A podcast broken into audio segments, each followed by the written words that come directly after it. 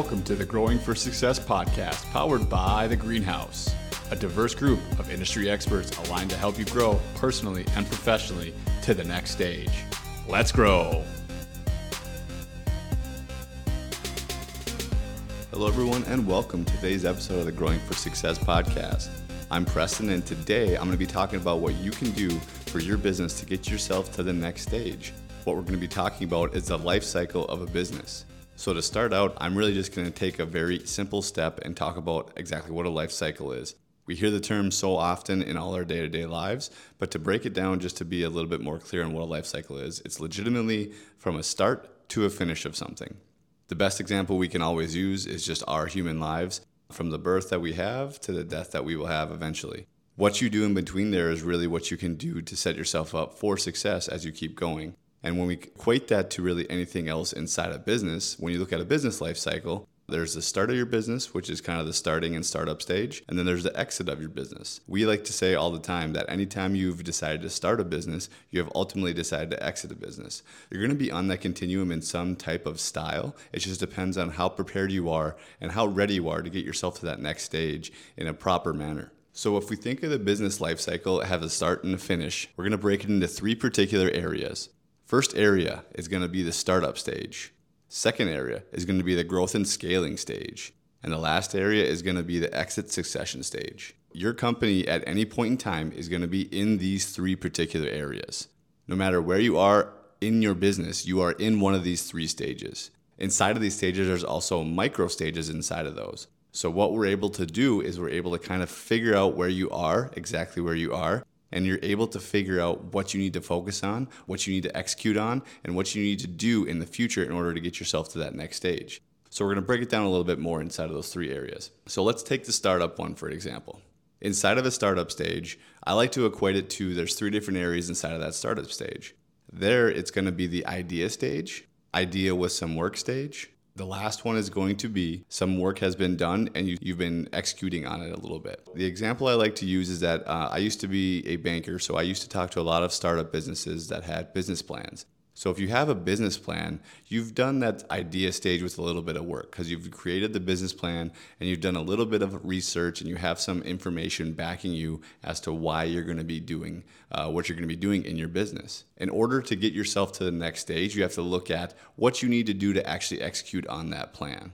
What are the things that you need to focus on? What are the things that you need to work on in those day to days so you can really get yourself to that stage where you're actually executing and seeing some results coming from there? Because until you get from the idea with a plan to the idea execution and getting some results, that's the gap in between there. So that's what you need to focus on to get to that next stage.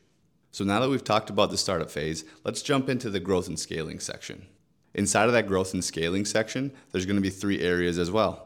So when you look at the first section inside of the growth and scaling, this is typically you're going to have about a year or a little bit more in between that time frame, uh, 12 to 18 months of some type of results and history to kind of back yourself up. You've made yourself from that startup stage into the growth scaling stage where you're now figuring out what you have done inside of those 12 to 18 months and you're able to kind of see the histories and you're able to kind of take a little bit of information and allows you to kind of readjust and figure out things you want to change in order to get you to the next stage inside of the growth and scaling phase, which is going to be three to five years of results.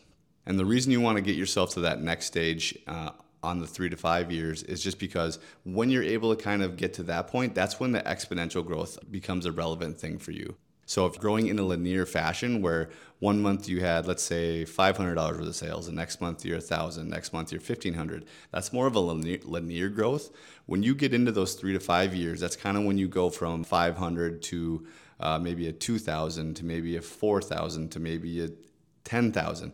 See, that's an exponential growth. So it's a little bit easier to see a lot of the things that are working to get you to that exponential phase. And that's going to allow you to really hone in on the things that can get you to the last stage, which is going to be the refinement stage. And so when you're in the refinement stage, you have a bunch of results. You have three to five years of results to really have seen what you've done in the past to get to those exponential growths. So what you're able to do is you're really able to exit out of the day to day and look at your business as a whole when you look at it on that continuum of the three to five years, you can really see I was doing this at this time and we had these results. So you can go back to really focusing on what got you there and kind of get rid of all the other things that can kind of distract you. So that's a really good plan that you can make to really go back and go and really look at your business holistically and allow you to know what to focus on. And when we look at the very last stage of a business cycle, which is the exit and succession plan, in this cycle, you really want to focus on what you can do to set yourself up for that inevitable exit. In this, there's three different areas as well. The first one being you're 10 plus years away from an exit and you know that and you have an understanding of what it looks like and what the time frame is. This is a really good place to be at because you can get yourself to a point where you're really set up for a fantastic exit for yourself and for all your team that you work with.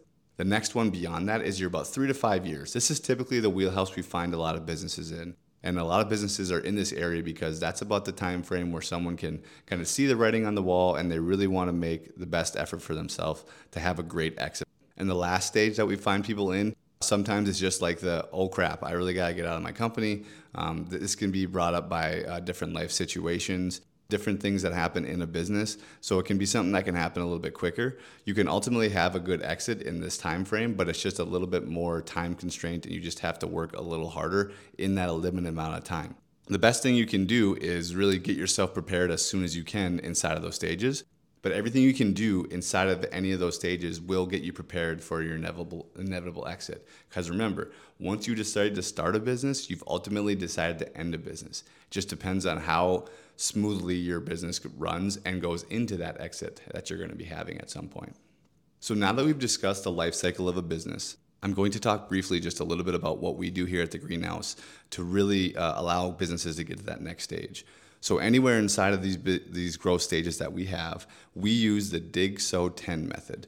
And really what that does is the dig stands for discover, intentionality, and goals. So what we're really going to do is discover what you need to focus on, set your intention behind that, set some goals for you to really achieve the things that you need to achieve in the time span you want to achieve them in.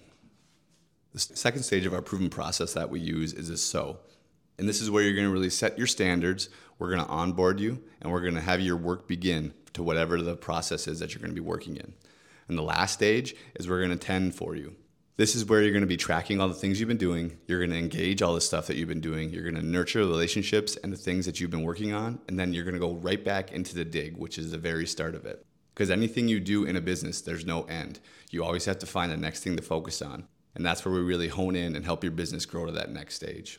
So, a lot of the examples that we like to use, if you're in that growth and scaling phase, what you can really do from about that one year time frame to the three to five year time frame is you can find yourself working alone as a solopreneur. Maybe you have one or two other employees. But when that exponential growth comes, that's the decision to make for if you have new employees, you're going to have new markets, you're going to grow your product line, or whatever might come up. But those are the points that you really have to focus on because if you're not able to kind of see them coming without like a holistic view of your company, they're going to come anyways and you're going to be a little bit behind the eight ball and kind of ultimately leave some dollars on the table, unfortunately. And that's just what happens when you're in the day to day. So you need to have an opportunity to like get out of your business and work as hard as you can to see what you can do coming up in the future. And the same thing if you're in the exit succession area. If you're at a point in your company and you've been there for let's say 5 plus years, it's always a great idea just to have some type of idea of where that time frame might take you. Because if you're looking at your business as at a holistic view, when is that end going to be? Do you have a plan for when that end is going to be?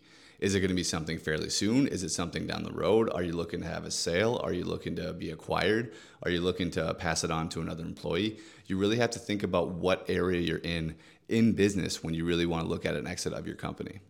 All right, everyone, that's the end of this episode. I hope you got some great tidbits from this episode. Uh, if you have any questions, be sure to reach out to myself, Patrick, or James. You can find us at growingforsuccess.com. Connect with us on LinkedIn, whatever works best for you. And also be sure to give us a rate and review on the podcast. I appreciate your time. Let's keep growing.